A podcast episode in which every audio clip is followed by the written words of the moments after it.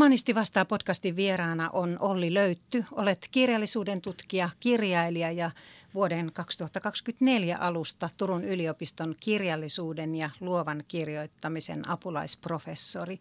Ja lisäksi olet Turun yliopiston kotimaisen kirjallisuuden dosentti ja Jyväskylän yliopiston kirjallisuuden ja tietokirjoittamisen dosentti. Tutkimusaiheitasi on muun muassa lukeminen, sarjakuva, toiseuden kuvaukset ja kulttuurien kohtaamiset kirjallisuudessa. Väitöskirjasi vuonna 2006 on otsikoitu Ambomaamme suomalaisen lähetyskirjallisuuden me ja muut. Päättelenkö oikein, kun mietin, että tämä aihe on sinulle tarttunut mahdollisesti siitä syystä, että olet itse syntynyt Namibiassa? No joo, kyllähän tutkimus kiinnostuksen kohteelle löytyy usein selitystä niin kuin ihmisen yksityiselämästä. Tässä tapauksessa tietysti aika, aika selvästikin, että käsittelin semmoisia aihepiirejä, jotka oli niin kuin perhe, perhe, kotoa opittuja ja, ja tota, tavallaan sitä suorastaan omien vanhempien ajattelutapaa siinä vähän niin kuin analysoin. Tuolloin Turun Sanomissa jutussa, haastattelussa otsikoitiin, että Ambomaa piirtää myös suomalaisuuden kuvaa. No joo, mua rupesi siinä, siinä tuota, työtä tehdessä kiinnostaa enempi, enemmän kuin itse asiassa se kaukainen Afrikan alue, mistä oli kyse ja mitä nämä suomalaiset, mistä nämä suomalaiset kirjoitti, niin tavallaan se oma kuva, mikä siinä syntyi, tavallaan sen eronteon kautta, että kun ne kuvasivat kuvasi niitä afrikkalaisia jotenkin meistä katsoi, meistä, meihin nähden erilaisiksi, niin samalla ne tuli kuvanneeksi itseänsä siinä, että se tavallaan kääntyi niin kuin tavallaan itsen tutkimiseksi. Ja siksi siinä kirjan nimikin oli Ambo maamme, joka tietysti viittaa Topeliuksen maamme kirjaan, että se on tavallaan niin kuin osa tätä suurta kertomusta, jossa suomalaiset kertoo itselleen itsestään. Sinun kirjoittajaurallesi kuuluu paljon julkaisuja, esseitä, elämäkertoja, tietokirjallisuutta ja sieltä poimin ihan muutaman jäähyväiset kotimaiselle kirjallisuudelle ja yhdessä Minna Lindgrenin kanssa kirjoitettu Sinfoniaanisin terveisin, joka oli kirjekurssi klassisen musiikin maailmaan. Lisäksi olet Anna Rastan ja Laura Huttusen kanssa toimittanut kirjan Suomalainen vieraskirja Kuinka käsitellä monikulttuurisuutta. Lähdetään tästä eteenpäin. Minä olen yliopiston humanistisen tiedekunnan työelämäprofessori, toimittaja Riitta Monto. Kun sinut nimitettiin apulaisprofessoriksi luovaan kirjoittamiseen, niin yliopiston mediotiedotteessa todettiin, että löytyn asiantuntemus, ilo ja intohimo sekä hänen panoksensa opetuksessa ja oppiaineen tulevaisuuden suunnitelmissa avartaa merkittävästi luovan kirjoittamisen toimintahorisonttia. Niin mitä sinä näet siellä horisontissa? No juu, täytyy sanoa, että on toki kovin optimistinen tulevaisuuden ennuste. Toivottavasti tämä tulee pitämään paikkansa. No joo, mä näen, mulla on aika laaja käsitys siitä, että mitä se luovuus kirjoittamisesta puhuttaessa voi olla itse asiassa kaikki kirjoittaminen on jollakin tavalla luovaa toimintaa. Ja tota, mitä kaikkea niin kuin tämä opetus ja kirjoittamisen tutkiminen voi pitää sisältää on niin kuin – laaja spektri ja katsotaan kuinka paljon milläkin resursseilla on mahdollista toteuttaa. Mutta ideana olisi tietysti luoda niin kuin mahdollisimman monipuolista kirjoittamiskoulutusta ja kirjoittamisen tutkimusta, molempia asioita tässä. Tämä mun tuleminen tähän mukaan luovan kirjoittamisen oppiaineeseen niin kuin tarkoituksena on, sen tarkoituksena on nimenomaan niin kuin tuoda tätä tutkimuspuoltakin siihen mukaan. Mutta kovin tarkasti en juuri nyt osaa ennustaa, että mitä se millaisia sisältöjä siellä tulee olemaan, mutta että tavallaan kiinnostuksen kohteet on selvillä, mutta tavallaan menetelmät on vielä mietinnässä. Turun yliopistossahan luovan kirjoittamisen perusopintoja on ollut vuodesta 2001 ja aineopintoja 20 vuotta vuodesta 2004, mutta tämä luova kirjoittaminen sinänsä yliopistossa on aika harvinaista Suomessa. No Suomessa juu, mutta ei enää. Jyväskylässä on alkanut tämmöinen tai sinnekin perustettiin apulaisprofessuuri ja sitten tuolla taideyliopistossa opetetaan myöskin niin kuin korkeatasoista kirjoittamisen opetusta on siis kolmessakin eri yliopistossa Suomessa. Ja me aiotaan nyt tehdä yhteistyötä ja löydä myöskin viisaat päämme yhteen yli yliopistorajojen olla tehty suunnitelmia sen eteen. Että kyllä mä luulen, että tästä alkaa nyt nousukausi kirjoittamisen opettamisella ja tutkimisella yleensä. Millaista tuo yhteistyö esimerkiksi voisi olla? Yhteisiä tutkimushankkeita ja tietenkin keskinäistä avunantoa monissa asioissa, mutta ehkä myöskin semmoista erottautumista, että ei varmaan ole järkevää, että kaikissa kolmessa paikassa tehdään tismalleen samoja asioita samalla tavalla. Että myöskin semmoista, se työnjako syntyy, syntyy ilman yrittämistä sikäli, että kaikilla on jo omat perinteensä siitä, että minkälaisia aiheita on tutkittu missäkin. Tämä sinun apulaisprofessuurisi, niin senhän mahdollisti koneen säätiö, eli merkityksellinen tutkimuksen, tieteen, taiteen ja kulttuurin tukija, niin mikä merkitys sillä on? Koneen säätiö tekee niin hienoa työtä niin kuin monessa suhteessa juuri humanististen tieteiden eteen, että en keksinyt tähän niitä super, oikeita superlatiiveja, mutta, tuota, mutta että hattua on nostettava ja tavallaan on hienoa, että – jos yhteiskunta ei pysty panostamaan, vaikka sen pitäisi tietysti panostaa juuri humanistisiin tieteisiin, mutta jos jostakin poliittisista syistä ei, ei siihen ryhdy, niin on hienoa, että on tällaisia tahoja, kulttuurisia tahoja, joissa on ihmisiä, joilla on hyvää tahtoa vaikuttaa. Esimerkiksi juuri kirjoittamisen opetuksen ja tutkimisen. Koska nämä on keskeisiä kansalaistaitoja ja työelämätaitoja, niin kuin nykyään sanotaan, että se on myöskin, sillä voidaan nähdä myöskin tämmöistä välineellistä arvoa että kyse ei ole vain mistään humanistien hömpötyksistä, vaan tämä voidaan pukea myös semmoisia asuja, jonka luulisi kiinnostavan myöskin poliittisia päättäjiä. Onhan myös yrityselämän puolelta alkanut kuulua niitä ääniä, että jos aiemmin palkattiin parhaat ekonomistit ja taloustieteilijät – tai tekniikan hallitsijat, niin nyt yrityksissä ymmärretään, että tarvitaan myös muun kaltaista ajattelua, esimerkiksi humanistisia taitoja, historian tuntemusta, mm.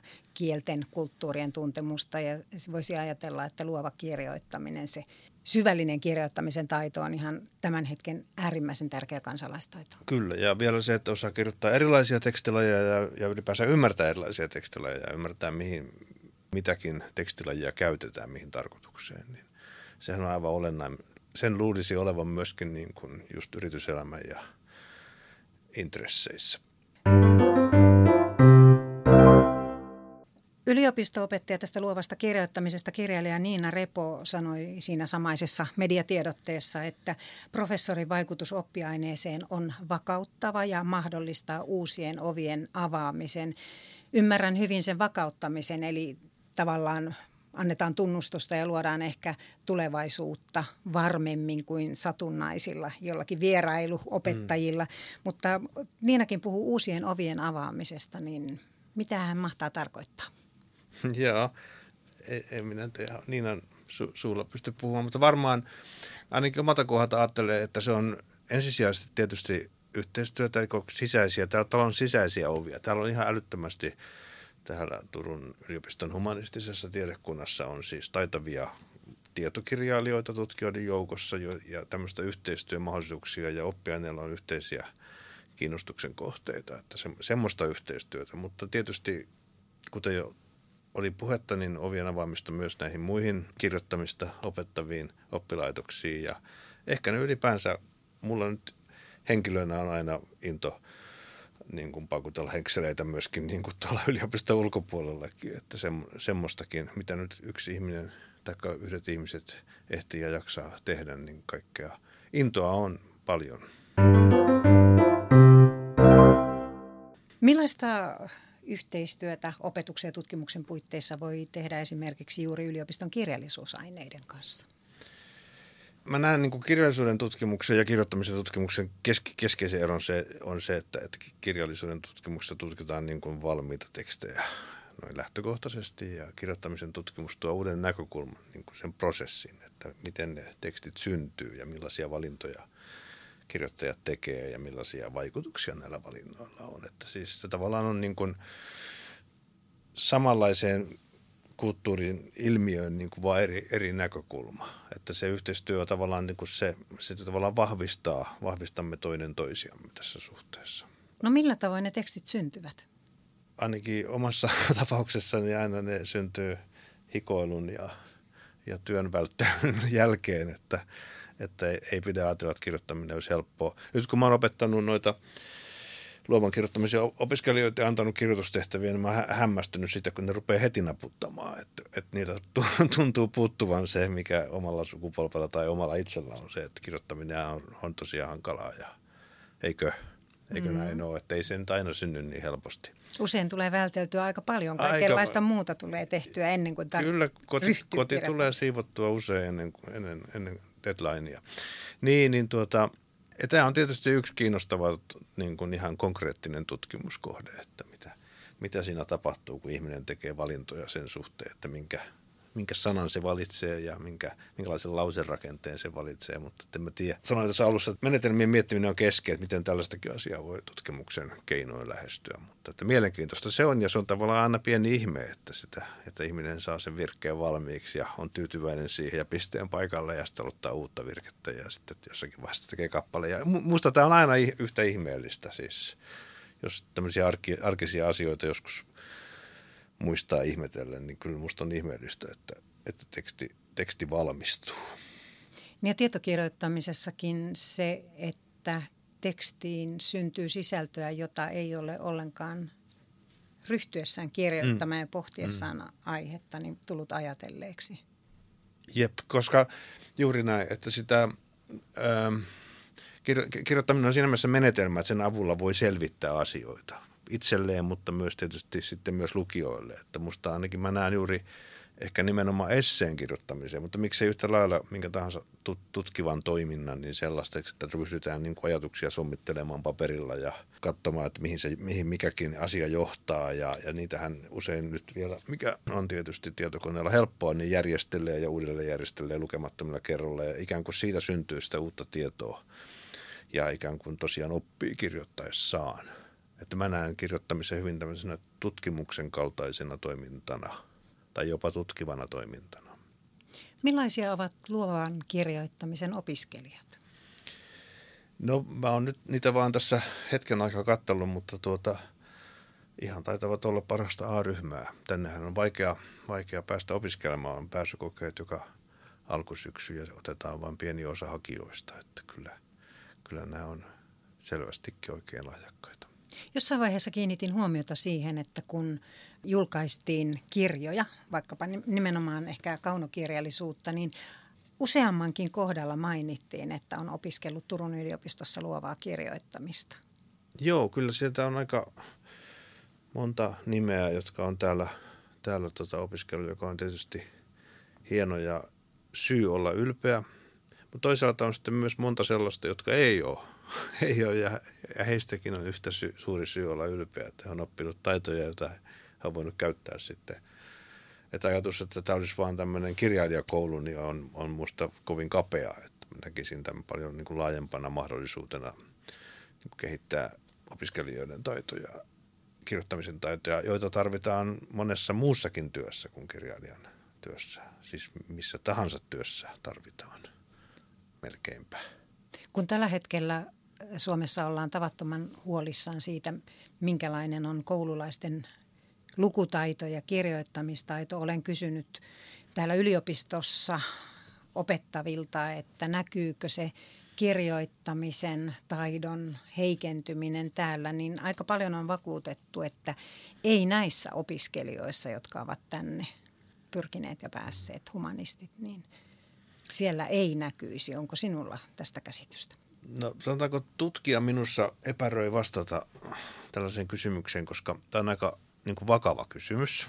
Ja nyt mä en haluaisi millään fiilispohjalla sanoa, että siltä se vaikuttaa. Mä olin pitkään siis äidinkielen sensorina ja siinä oli tietysti näköalapaikka nähdä, kun olen lukenut tuhansia nuorison kirjoittamia tekstejä. Mutta siltikään mä en uskalla sanoa, niin kuin, että onko mennyt huonompaan suuntaan. M- mutta kyllä siinä niin kuin huolestuttavia piirteitä on ylipäänsä siinä niin kuin kirjoittamisen laadussa, mutta en osaa sanoa kuinka, kuinka jyrkkä tämä laskusuhdanne on, tai, mutta että ei se ainakaan kehittymään päin ole.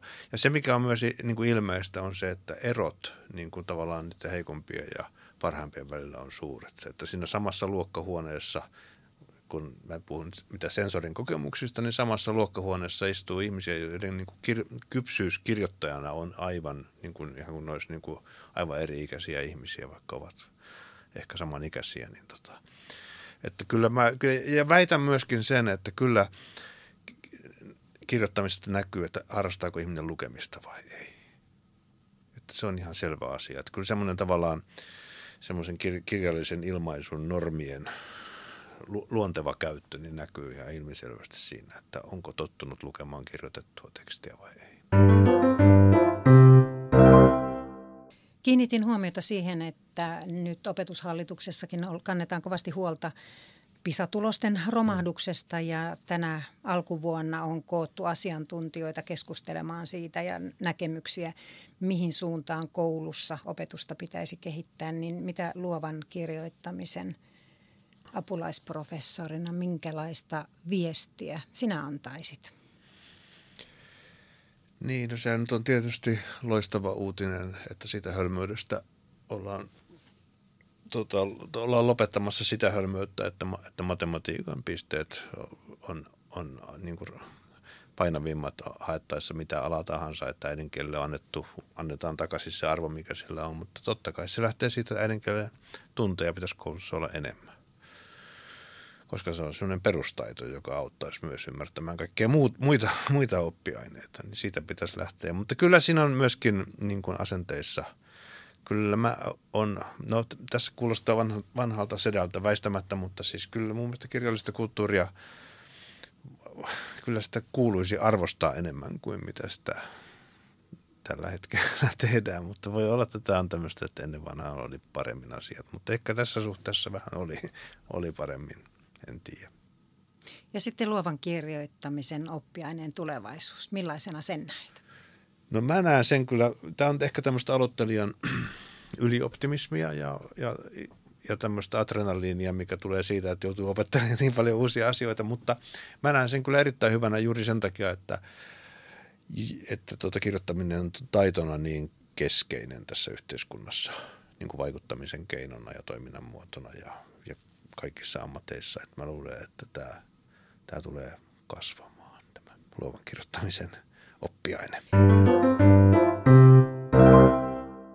Humanisti vastaa podcastissa on aina tällainen mukava pikavalinta. Tehtävä on kymmenen mm. kohtaa, jossa aina kaksi vaihtoehtoa ja niistä saat valita itsellesi läheisemmän, mieluisamman tai Jep. miten sitten valitsetkin. Oletko valmis? Olet. Osallistua vai tarkkailla? Osallistua. Hidas vai nopea juna? Hidas. Enemmän kulttuurikaupunki, onko se Turku vai Tampere? Ah, kuuluuko tämä myös Tampereella Totta kai kuuluu. nyt on kyllä, sanotaan, tosi paha, koska mä oon vähän tähän Turkuun kyllä nyt mieltynyt. Mä oon vähän tutustunut tähän nyt sillä niin kaupunkina, niin mun on, mun on nyt sanoa. Mä sanon tässä kohtaa, että Turku. Kumpaan menet mieluummin, kevyen musiikin vai klassisen musiikin konserttiin? Raskain mielin totean, että kevyen. Sarjakuva, kirja, luetko sen, kun sellaisen valitset, niin tartutko mieluummin fiktioon vai tietoteokseen? No tähän saako vastata vähän pidemmästi, mm-hmm. koska siis useimmat nimenomaan sarjakuvan alan tietoteokset on itse asiassa usein – dokumentaarisia ja oma elämäkerrallisia elämäkerrallisia. Että mä tavallaan niin kun, jos mä vastaan, että tietoteokseen, niin silloinkin mä tulen vastanneeksi, että Joo, siis tarkoitan, että siis se sarjakuvan kohdalla tämä jako tietokirjallisuuteen ja kaunokirjallisuuteen ei ole niin selvä. Mutta on tehty viime vuosina todella paljon mielenkiintoisia tämmöisiä sarjakuvateoksia, joita voisi nimettää, nimittää niin kuin dokumentaarisuutensa perusteella – tietokirjallisuudeksi. Tartun sellaisiin. Äänikirja vai painettu kirja? Painettu, joo, mutta kyllä mä myös kuuntelen. Kirjoittaa vai luennoida? No kyllä se kirjoittaminen joo, mutta kyllä mä tykkään kyllä tästä höpöttämisestäkin. Tieteen ykköskielenä Suomessa pitääkö sen olla englanti vai suomi? Suomi. Olit siviilipalveluksessa Valamon luostarissa 1987. Onko Valamo tällä hetkellä nykyisin sinulle kotoisa vai vieras paikka? No, välillä on ollut kotoisa taas, mutta ehkä mä oon taas vähän vieraantunut. Lahtelainen yritys lahjoitti vuonna 2015 vastaanottokeskukseen sata arabiankielistä Tuve Janssonin taikatalvea tarkoituksena, että tulijat, maahan tulijat kotoutuvat. Kumpi olisi osuvampi tänä päivänä kertomaan suomalaisuudesta? Iida Rauman hävitys vai Juhani Karilan pienen hauen pyydystys? Justiinsa Iida Rauman hävityksen lukeneena, niin mä, mä, mä nyt mainostan sitä ihan mihin tahansa vaan, mutta että jos mä ajattelin, että se käännettäisiin arabiaksi annettaisiin tänne tulleille maahan muuttaville ihmisille, niin olisihan se aika rankka kyllä. Mutta loistava Turkuun tutustumisen niin kuin ta- tarkoituksessa oikein loistava, mutta, mutta vaikea kysymys kyllä sanoa. Mennään sitten toiseen isoon teemaan, kotimainen kirjallisuus. Opetat ja tutkit sitä, niin mitä sinä sanot? Mitä on kotimainen kirjallisuus? No joo, tämä oli mulla pitkä monessakin tutkimushankkeessa, missä mä ollut mukana semmoinen läheinen kysymys ja siitä mä sitten kirjoitin sen jäähyväiset kotimaiselle kirjallisuudelle nimisen, nimisen hauskasti nimetyn kirjan, jossa pohdiskelin tätä asiaa. Ja mulla ei siis mitään suomenkielistä, suomalaista, Suomessa kirjoitettua kirjallisuutta vastaan päinvastoin, enkä semmoiselle tietenkään jäähyväisiä sanon, mutta tavallaan haluaisin niin kuin suhtautua kriittisesti semmoisiin tavallaan käsityksiin, joissa kirjallisuutta jaotellaan niin kuin nationalistisin perustein. Että kirjallisuus on jotenkin tärkeämpää ja laajempaa ja avarampaa kuin, jotta, että siihen edes sopisi tämmöiset jaottelut. Toisaalta voi ajatella niin, että kirjallisuus on kotimaani, että se on suhteellista ja sanoilla leikittelyä. Sanoit, että et pidä niistä semmoisista luokitteluista tai nationalistisista piirteistä, niin mm. näetkö, että meidän kirjallisessa keskustelussa esimerkiksi esiintyisi tällaista? No ei mä nyt ehkä vakavasti ottaen, jos ajattelee maailman ongelmien rinnalla, niin ei sitä nyt voi miskään suureksi ongelmaksi, ongelmaksi nostaa, mutta että tavallaan – enkä muista edestä, miksi mä oon sitä nyt pitänyt niin suurena ongelmana, mutta että vähän Hassan Blasim nimistä Suomessa asuva ira, irakilaistaustaista kirjailijaa tutkinut ja, ja hänen niin kuin asemaansa kirjallisella kentällä. Ja, hän on kyllä, vaikka hän kirjoittaa arabiaksi ja on niin kuin ikään kuin läsnä tässä keskustelussa nyt suomennosten kautta, niin kyllä hänet on tavallaan otettu kentälle monessa mielessä. Hän on saanut palkintoja ja apurahoja ja hänestä kirjoitetaan. Mutta tavallaan kyllä mä uskoisin, että ainakin – aika pitkään, niin se hänen tavallaan vieraskielisyytensä oli este siihen, että hän olisi voinut olla luontevasti mukana, mukana tuota kirjamessujen keskusteluissa sun muussa. Että kyllä, kyllä se on tämmöistä tavallaan kielinationalismia ehkä voisi ajatella olevan jossakin mielessä. Ja sitten tavallaan kirjallisuuden kaanon on kauhean niin kuin, tavallaan se tapa, millä me rakennetaan sitä kuvaa, että mikä on merkittävää – kotimaista suomalaista kirjallisuutta, niin kyllähän se usein rakentuu sen sellaisten kysymysten kautta, että mikä, millainen kirjallisuus kertoo meistä suomalaisista, millainen kirjallisuus on oivaa kuvaamaan Suomea ja niin poispäin. Että kyllä siinä semmoisia painotuksia on, jossa ei tavallaan sinällä ole mitään vikaa. Kyllä musta kirjallisuudesta on siihenkin, mutta että jos se on ainoa ja vallitseva ja se vakavin kuva kirjallisuudesta, niin silloin se on se ongelma syntyy siitä. Kun mainitsit Hassan Blasimin, niin eikö hänen kohdallaan käynyt juuri niin, että ainakin minulla on median kautta sellainen mielikuva, että hän sai ensin tunnustusta kansainvälisesti mm. ennen kuin häntä ryhdyttiin Suomessa varsinaisesti noteeraamaan. Joo, kyllä, ja hän nimenomaan englanninnoksen kautta hän sai tunnustusta. Sen kautta hän on sitten tavallaan tuli, tuli näkyviin sitten tämmöiselle kirjallisuuden kansainvälisellä kentällä ja tuli näitä muita. Vaikka ne on muut käännökset on toki tehty pääosin arabiasta, mutta että tavallaan se tuli näkyväksi sen kautta, että, että ne oli olemassa englanninkielisinä käännöksinä. Että kyllä englanninkieli on tässä mielessä se niin kuin tavallaan semmoinen kirjallisuuden merkittävin imperiumi tällä hetkellä.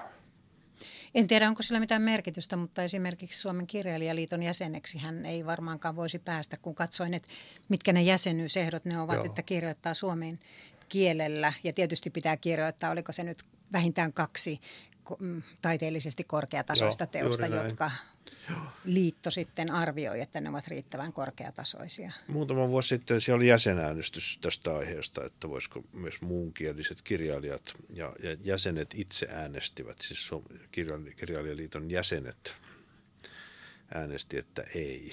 Ja musta se oli aika, aika, aika tylyä ja niin, ei ole ihan tätä päivää mun mielestä edustan niin ajattelutavoiltaan, jos ajatellaan taidekäsityksiä laajemmin, niin vähän semmoiselta kuppikuntaiselta tuntuu, koska tämä, se, että, että maan kirjailijaliittoon tai vastaava järjestöön kuuluu erikielisiä ihmisiä, niin on mahdollista. Kaikissa muissa Pohjoismaissa tähän on löydetty erilaisia ratkaisuja, mutta ei Suomessa. Ja kuitenkin Suomen kirjailijaliitto toteaa, että asuinpaikka, kansalaisuus tai äidinkieli ei ratkaise, mm-hmm. mutta se, mm. millä kielellä kirjoittaa. Niin. Niin, eikä sinäkin siis totta kai järjestö saa, saa valita jäsenikseen ketä haluaa, ei siinä mitään, mutta että jotenkin mä ajattelen sitä se, tavallaan sen, sen kirjallisen taiteen kentän ihanteiden kautta, että millainen viesti siitä tulee. Että ne ajattelee, tai vaikka ei ajattelisikaan, mutta se vaikutelma syntyy siitä, että me suomeksi kirjoittajat, kirjoittavat olemme, olemme niin kuin, että kuulumme tähän samaan poppaaseen. Ja samaan tietysti ruotsikielisellä on oma vastaava kirjailijajärjestönsä. Merkittävä voiko sanoa tärkein kaunokirjallisuuden palkinto, Finlandia-palkinto, mm. niin siinähän ei ole kielirajoitettu ymmärsin Ei. näin, kun luin ne Joo, siinä oli se, justiinsa Hassan Plasimin yksi kirja oli, oli jotenkin puheessa, että voisiko se olla ehdokkaana ja jotenkin siinä ymmärtääkseni, jos se suomennos olisi, jos se olisi ollut tavallaan se ensimmäinen painettu versio siitä kirjasta, niin se olisi ollut mahdollista, että se olisi yhtenä ehdokkaana ollut. Mutta siitä kirjasta, sitä kyseisestä kirjasta oli olemassa jo niin kuin painettu versio arabiaksi, joka oli tehty Italiassa. Joo, mutta nämä on sääntöjä ja näitähän voitaisiin ihan hyvin muuttaa. Löysin tällaisen määrittelyn Finlandia-palkinnon, siis Suomen kirjasäätiön sivuilta, että muunkielinen teos voi osallistua myös vasta sinä vuonna, jolloin suomen tai ruotsinkielinen käännös ilmestyy. Mm.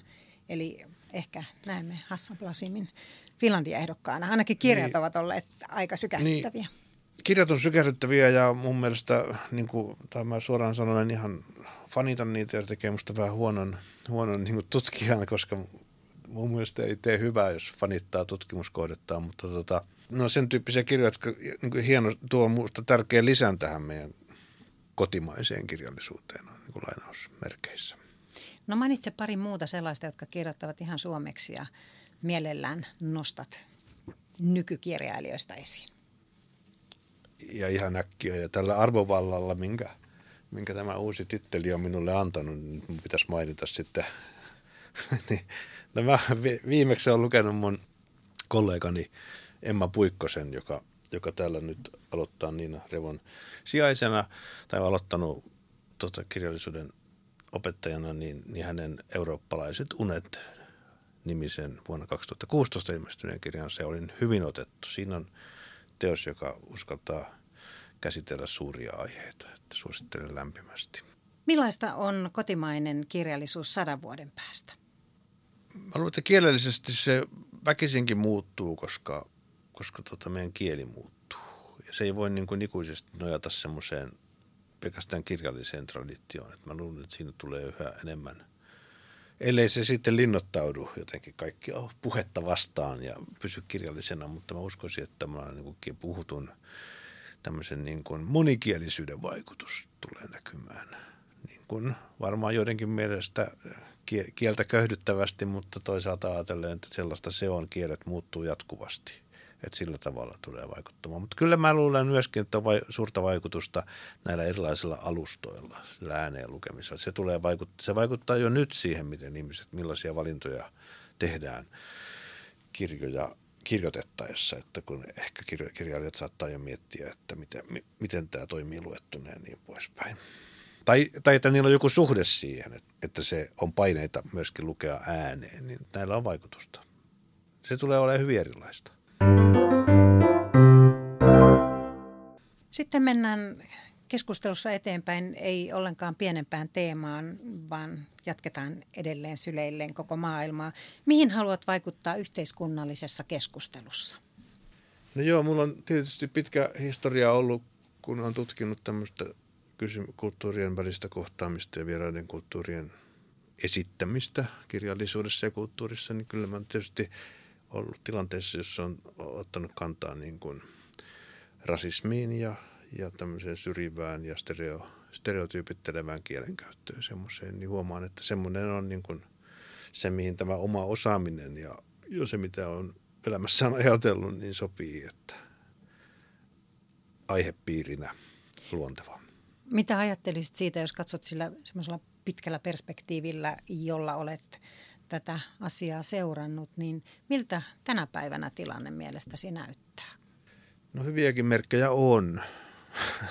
Näin pitää aloittaa, että ei tämä nyt, ei tämä nyt vai ajattelee vain nuorempaa sukupolvea, niin kyllähän ne on paljon tietoisempia semmoisista, sanotaanko kielen käyttöön ja kielen, kielen, kielenkäyttöön toimintana liittyvistä asioista kuin mitä oma sukupolvi oli. Että kyllähän me päästelimme suusta mitä sattuu ja kauheasti miettimään. Että kyllä semmoinen tietoisuus on lisääntynyt, se on ilmiselvää. Mutta saman aikaan on ehkä lisääntynyt myös semmoinen tietoinen pahantahtoisuus, joka ehkä näkyy verkkokirjoittelussa ja muualla. Että, niin, että tässä on niin kuin kaksi trendiä. Että kyllä mä luulen, että, että, että toi nuoriso ratkaisee, että mikä tämä, niin tämä lopullinen muutos tulee olemaan niin kuin suhteessa siihen, että miten me vaikkapa puhumme toinen toisistamme täällä maan päällä.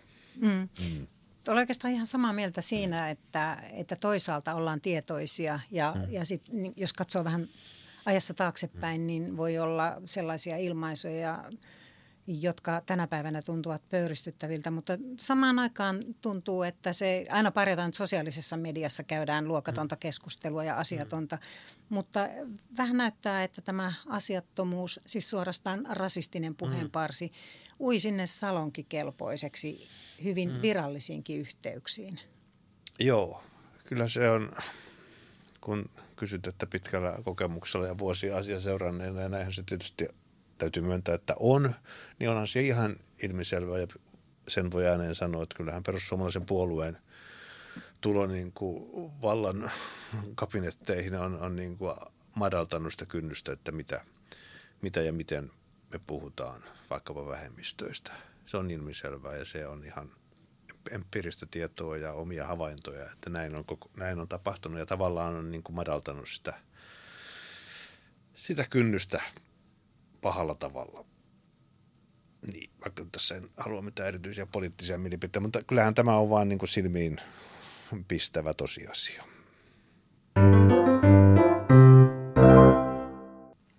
Kirjoittamisen apulaisprofessuuri keskittyy siis nimenomaan kirjoittamiseen ja itse olet kirjoittanut tietokirjoja hyvin paljon, niin millainen on se aihe, johon nyt koet, että jos opettamiselta, tutkimiselta ehdit, niin minkä tietoteoksen kirjoittamiseen haluaisit ryhtyä? Tai onko sinulla kenties... Kuinka paljon sulla on aikaa? Mulla on aika, mm? aika monta ideaa. Aikaa on.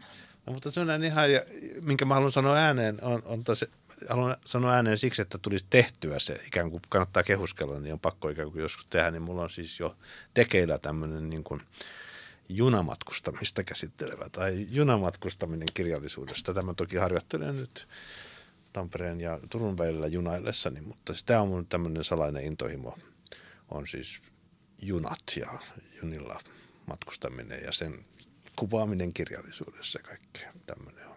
Mistä se johtuu? Huomasin, niin kun, tai, taisit huomata, että nopea tai hidas juna kysymyksessä, niin, niin olen sinun jotain kirjoituksesi tutkinut taustaksi. Niin mikä siinä junamatkustamisessa? No joo, näitä on vaikea selittää. Ehkä isoisä oli konduktööri, niin tota, se on tietysti yksi, yksi että kotoa nämä tulee nämä ideat.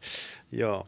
Mutta on monia ideoita ja kyllä tässä tutkimuspuolella, kyllähän minua kiinnostaa kovasti, että niin kuin tuottaa opetusmateriaalia tähän luovan kirjoittamisen opettamiseen ja niin kuin tehdä sen sortista tutkimusta.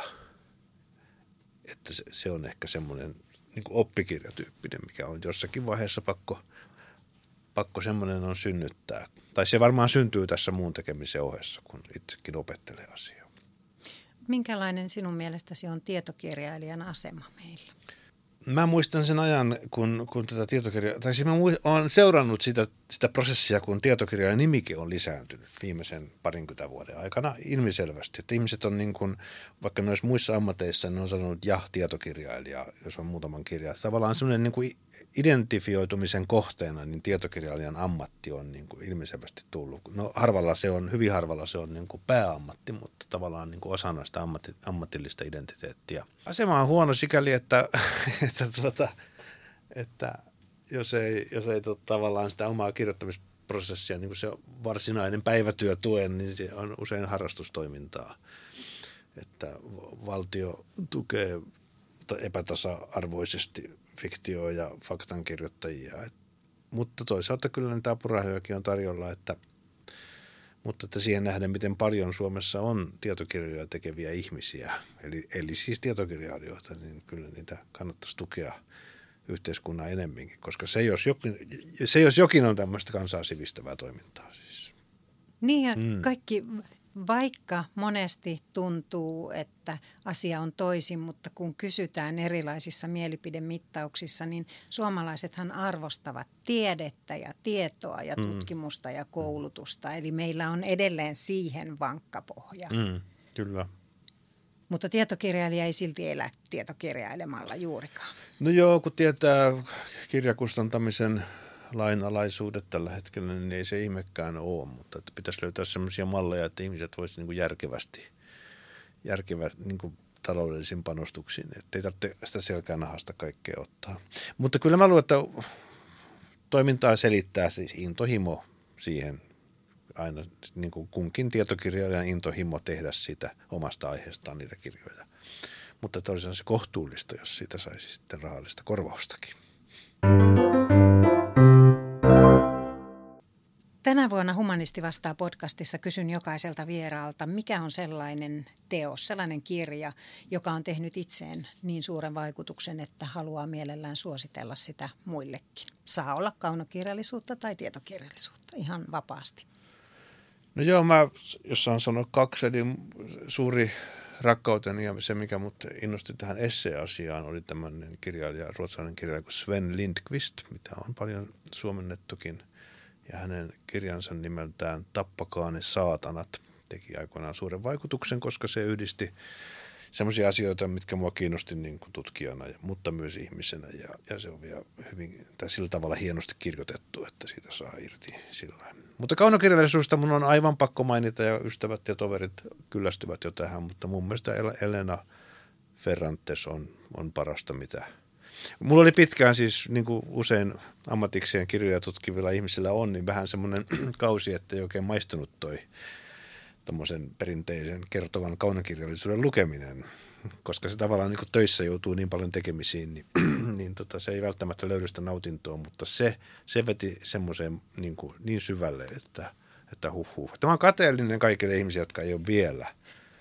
lukenut Elena Ferrantesin Napoli-kvartettia lukekaa. Kuvaa vielä, miksi se kolahti niin? No sitä mä vähän itsekin ihmettelen, koska, koska tota, en tiedä. Varmaan se, että miten äärimmäisen tar- tarkasti se kuvasi asioita, siis ihmisiä ja huomio, niin kuin ihmisten persoonia ja ilmeitä ja äänensävyjä ja kaikkea. Se, että, että miten kielellä voidaan niin tarkasti kuvata, että ei tarvitse niinku kuvia, vaan se on paljon enemmän. Ja sitten välillä ne, ne välillä ne jutut oli semmoisia, että meinas henki, niin kuin ilma pihalle, kun oli jotakin niin rajuja juttuja. Vaikka ne ei ollut siis rajuja siinä mielessä, että olisi ammuttu ja, ja räjähdellyt, vaan rajuja niin kuin ihmisten välissä suhteessa, niin se sai jotenkin mukaansa. Niin siinä tavallaan toteutui semmoinen kirjallisuuden ihme, jota en ole siis pitkään aikaan vastaavalla tavalla kokenut. Mm, ja sehän on yhteiskunnallisesti myös jotenkin tosi... Jep. Se mukamas kertoo yhdestä kadunkulmasta – yhdessä Napolin kaupungissa, mutta sehän niin kuin pikkuhiljaa avautuu sillä, että tajuaa, että toihan kertoo aikakaudesta ja koko mitä maailmassa tapahtuu ja kaikesta, että se niin kuin linkittyy. Että tavallaan se on niin kuin siinä mielessä maailmankirja. Se ei ole niin kuin Napolin paikalliskirjallisuutta. Se ei ole mikään napolilainen tarina, vaan se on ihan ma- maailman tarina. Mm. Humanisti vastaa podcastin vieraana on ollut luovan kirjoittamisen apulaisprofessori Olli Löytty ja minä olen tiedekunnan työelämäprofessori Riitta Monto, toimittaja. Kiitoksia vierailusta. Kiitos. Música